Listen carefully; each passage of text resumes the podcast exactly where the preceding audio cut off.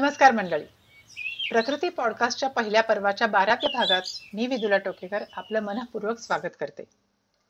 आपल्या प्रकृती पॉडकास्टने एक हजारचा टप्पा ओलांडला बरं का? आणि याबद्दल तुम्हाला द्यावे तितके धन्यवाद कमीच आहेत. आता एक विनंती अशी की प्रत्येकाने आपल्या निदान पाच पाच मित्रमैत्रिणी नातेवाईक सहकारी यांना एपिसोड ऐकवले तर पाच घरांपर्यंत नैसर्गिक आरोग्याचा मंत्र तुम्ही पोहोचवलेला असेल. तर आणखी पाच तरी जणांना आपला प्रकृती पॉडकास्ट पोहोचवण्याची आग्रहाची विनंती. तर मागच्या आठवड्यात प्रॉमिस केलं होतं तसा या आठवड्यातला भाग हा वाढत्या वयाची मुलं आणि निसर्गोपचार यावर आहे. प्रत्येक भागात माझा डिस्क्लेमर ऐकून वैतागलेल्या श्रोत्यांनी मला विचारलं की तुम्ही दरवेळी म्हणता की हा भाग वाढत्या वयाच्या मुलांसाठी नाही. मग त्यांचं काय? तर तेच ऐकूया आजच्या या भागात. वाढत्या वयाची मुलं म्हणजे मी पाच ते चौदा वर्ष हा वयोगट घेतलेला आहे. चौदा वर्षाच्या वरच्या मुलामुलींना मतं फुटलेली असतात. खर तर ना तोवर त्यांना बरं वाईट म्हणजे काय ते समजलेलं असतं. पाच वर्षांखालच्या पिल्लांचं कुणापुढे काही चालतच नाही बिचाऱ्यांचं. कपड्यांपासून ते टीव्ही शो पर्यंत त्यांना काय आवडतं हे दुसरंच कोणतरी ठरवत असतं.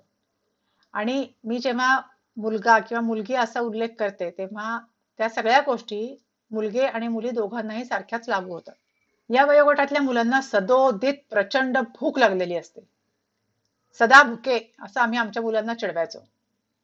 त्यांच्यात प्रचंड ऊर्जा भरून वाहत असते. अखंड उत्साही. साधे चालणारच नाहीत. उड्या मारतील धावतील नाचत नाचत जातील धाड धाड चालतील एका आडेक पायऱ्या गाळून जिने चढतील उतरतील. केव्हाही मित्राची हा तरी धावत जातील. इतक्या बोलतील की यांची तोंड फुटत कशी नाहीत? असा प्रश्न आईबापांना पडतो. आता आईबापांची तोंड फुटलेली नाहीत त्यामुळे हे प्रकरण अनुवंशिकच असावं. ही मुलं खूपदा धडपडत असतात आणि ते अगदी स्वाभाविक आहे. जर समजा रोज तुमची उंची रुंदी वजन बदलतंय तर उंचीचा अंतराचा अंदाज तरी कसा यावा बरं माणसाला? यांचा मेंदू मन शरीर हे प्रचंड वेगाने रोजच्या रोज वाढत असतात. शरीरात सारखे बदल होत असतात. या वयातली मैत्री पण खूप घट्ट असते. आणि मला माहितीये ग मला समजतंय ग ही वाक्य यांच्या आयांना रोज पाच वेळा तरी ऐकावी लागतात तर अशा ऊर्जावान बाळांना आपण काय निसर्गोपचार देणार? खरं सांगू का? मला माहितीये ग मला समजतंय ग ही वाक्य शब्दशः खरी आहेत त्यांना ना त्यांच्याबद्दल खरंच समजत असतं. भूक आहे का नाही? झोप आली आहे का? झोप पूर्ण झाली आहे का? ही चव आवडतीये का? या मूलभूत गोष्टी मोठ्या माणसांना त्यांच्या इतक्या खरोखरच समजत नसतात. भूक लागली असेल तर पोरं घर डोक्यावर घेतात. किंवा आता आजकाल स्विगी झोमॅटोला डोक्यावर घेत असतील आणि एकदा पोट भरलं ना की चतकोर पोळी सुद्धा किंवा पिझ्झाचा स्लाइस सुद्धा खायला तयार नसतात. एवढंच उरलंय कुठे वाटीत घालून फ्रीजमध्ये ठेवायचं? संपव केले सोन्या. म्हणून आपणच त्यांना बिघडवत असतो. त्यामुळे खरं तर त्यांच्यावर संस्कार करण्याऐवजी आपणच खरं तर त्यांच्याकडून या गोष्टी पुन्हा एकदा शिकायला पाहिजेत. की भूक लागली की खायचं आणि भूक भागल्यावर तोंड बंद करायचं. हे उपजत ज्ञान आपण विसरलो होतो. ते मुलांच्या निमित्ताने उजळायला काही हरकत नाही. तर पालक म्हणून किंवा घरातली मोठी माणसं म्हणून आपली जबाबदारी अशी राहते की जेव्हा त्यांना भूक पेटलेली असते तेव्हा तत्काळ त्यांना पौष्टिक पुरवठा करणं. आणि यात निसर्गोपचारा इतकं सोपं काही नाही. घरात समोर ताजी रसरशीत फळं दिसत असतील आणि घरातले सगळेजणच ती खाताना मुलं बघत असतील तर भूक लागल्यावर ती समोर दिसणारा पेरू घेऊन खायला सुरुवात करणारच. आपण ब्रेकफास्टच्या एपिसोडमध्ये ऐकलं होतं त्याप्रमाणे त्यांच्या दिवसाची सुरुवात जर अशी ताजी रसरशीत करून दिली तर त्यांची एनर्जी टिकतेच. शिवाय डब्यात पोळ्या किती दिल्या यापेक्षा भरपूर भाजी नारळाची चटणी चटपटीत उसळी हे किती दिलं याला महत्त्व देऊया. मधल्या वेळी खाण्यासाठी नूडल्स दोन मिनिटात होतात पण डाळिंबाचे दाणे काढून ठेवलेले असतील तर ते तसेच फाकता येतात किंवा काढता काढताच खाता येतात. घरची मोठी माणसं येता जाता काकड्या मटाराच्या शेंगा ओले हरभरे भुईमुगाच्या शेंगा असलंच खाताना दिसत असतील तर मधल्या वेळी हेच खायचं असतं हा संदेश मुलांना पोचतोच. आणि बर्थडे पार्टीला पिकनिकला आणि गेट टुगेदरला इत्यादी इत्यादी अबरचबर खाणं होतं ते होऊ दे. त्यासाठी त्यांना अजिबातच धारेवर धरायची गरज नाही. किंवा चिकन बिर्याणी पासून ते रसमलाई पर्यंत काहीही खाणं म्हणजे पाप असं सुद्धा सुचवू नका. त्या त्या पदार्थांचा आस्वाद त्यांना घेऊ दे मजा करू दे. कुठे थांबायचं हे त्यांना समजतं यावर विश्वास ठेवा.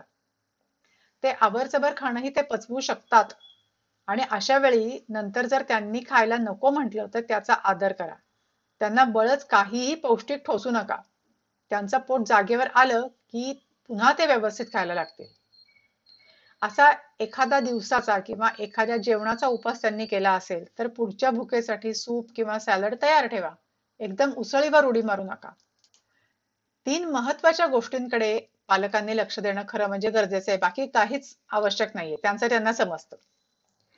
पहिली गोष्ट म्हणजे मुलाने शी करणं. जितक्या वेळा खाणं होतं तितक्या वेळा शी व्हायला हवी. पण निदान दिवसातून दोन वेळा मुलाने शी करावी. आजकाल शाळांच्या सकाळच्या वेळा क्लास एका मागोमाग होणारे उपक्रम यात मुलांना शी लागली की जाणे या सहज प्रवृत्तीला आवर घालावा लागतो. मुलींना तर कित्येकदा शू करण्यासाठी सुद्धा पुष्कळ वेळ थांबावं लागतं. सर्व सार्वजनिक ठिकाणी चांगली स्वच्छ स्वच्छतागृह असणं ही समाजाची आणि त्या त्या संस्थेची अत्यंत महत्वाची जबाबदारी आहे. मला आठवतं लहानपणी प्रवासाला निघताना हमखास कुठल्या तरी मुलाला शी लागायचीच. तेव्हा घरच्या मोठ्या माणसांची अतिशय चिडचिड व्हायची की कसं रे पायात चपला घातल्यावरच तुला शी लागते? त्यावर एखादी आजी म्हणायची की हे काम महत्वाचं आहे. रेल्वे गाडी सुटली तरी चालेल.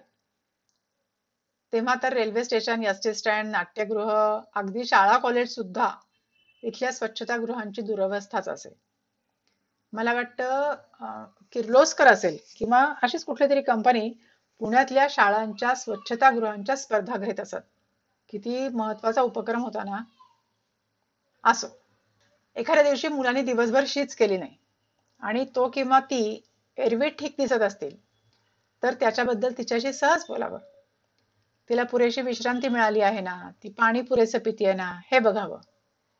जेवणात धान्य मांसाहार थोडा कमी करून कोशिंबिरी भाज्या आणि फळ म्हणजे ज्यातून चोथा किंवा फायबर जास्त पोटात जाईल असं अन्न द्यावं. एखाद्या वेळेस शीला जास्त वेळा जावं लागत असेल तर ती थांबवण्यासाठी औषध देऊ नये. लिंबू पाणी साधं पाणी हे भरपूर प्यायला द्यावं. पातळ ताक सुद्धा चालेल. विश्रांती घ्यायला सांगावी. पोट स्वच्छ झालं आणि पुन्हा भूक लागली खावंसं वाटलं तर फळांचा रस भाज्यांचा सूप मुगाची अगदी पातळ खिचडी त्याच्यावरती लिंबू असं चालेल. जेवढं खाण्याची इच्छा असेल तेवढंच खाऊ दे. थोड्या थोड्या वेळाने थोडं थोडं खावंसं वाटलं तर तसं खाऊ दे. पुन्हा प्रकृती ठीक झाली की मुलं लगेच खेळायला नाचायला लागतात.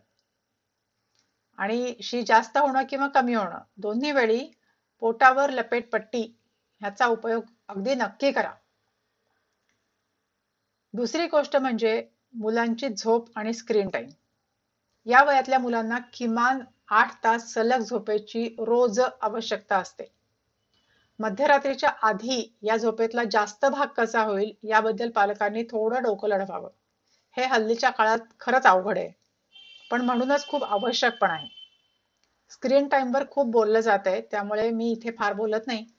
पण झोपण्यापूर्वी तास दोन तास तरी स्क्रीन बंद व्हावा अशी आदर्श कल्पना आहे. तिच्या जितकं जवळ जाता येईल तितकं जाण्यासाठी पालकांनी प्रोत्साहन आणि स्वतःचं उदाहरण द्यावं. आणि तिसरी गोष्ट म्हणजे जितकं महत्त्व क्लास व्यक्तिमत्व विकास करिअर यांना आहे तितकंच महत्त्व मुलांनी रोज मोकळ्या हवेत खेळण्याला आहे. तसंही मुलं सहज प्रवृत्तीने चालण्याऐवजी धावतात उड्या मारतात धाडधाड चालतात. व्यायामासाठी जिम लावण्याऐवजी त्यांनी मोकळ्या हवेत घाम निघेपर्यंत काहीही खेळणं आरडाओरडा करणं आवश्यक आहे. शिस्तबद्ध खेळ शिकणं तर उत्तमच. लहानपणापासून एखादा खेळ शिकून कुमारवयापर्यंत त्यात प्रावीण्य मिळवणं खूपच छान आहे. पण प्रत्येक मूल पालकांना हव्या त्या खेळात चॅम्पियन होऊ शकत नाही. तरी सुद्धा तो किंवा ती कुठलाही खेळ खेळत राहणं आवश्यक असतं. सारखं स्पर्धात्मक किंवा जिंकण्यासाठी पहिल्या नंबरसाठी कुठल्या तरी सिलेक्शनसाठी मार्कांसाठी खेळाच्या कोट्यासाठी खेळण्याबरोबरच त्या खेळातला आनंद घेण्यासाठी खेळणं खूप म्हणजे खूपच आनंददायक असतं.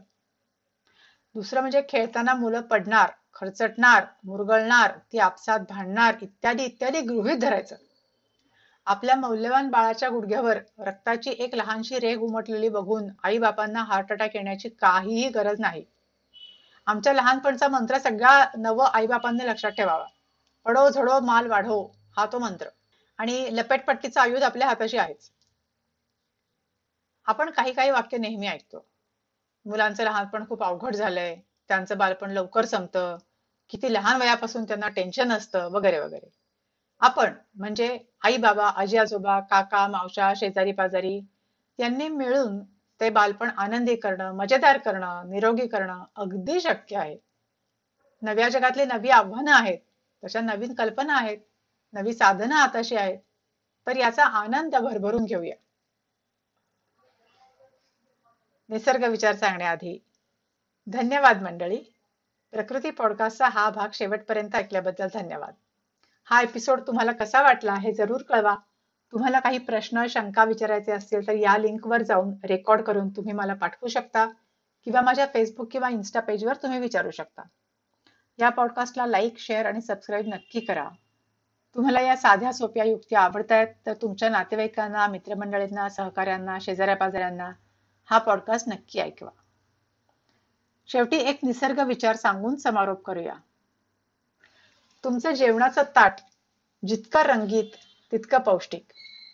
तांबडा नारिंगी पिवळा हिरवा जांभळा पांढरा या सगळ्या रंगांनी सजलेलं ताट प्लेट बॉल किती सुंदर दिसतो ना? हा प्रत्येक रंग म्हणजे त्यातील अन्नद्रव्यांचा सूचक आहे. जरा गुगल त्यांची गप्पा मारा आणि कोणत्या रंगाचा अर्थ काय असतो ते शोधाच. हा अर्थात पांढरा रंग म्हणजे साखर मैदा अंडी पाव नाही तर मुळा दुधी धान्यांचे मोड वगैरे आहे हे आपल्या सुज्ञ श्रोत्यांना माहीतच असेल. तर धन्यवाद मंडळी. पुन्हा भेटूया पुढच्या शुक्रवारी असाच एक जिव्हाळ्याचा विषय घेऊन. तोवर दिवसातून दोनदा जेवा व्यायाम करा फळफळावळ खा कृत्रिम रसायनांपासून दूर राहा आनंदी राहा.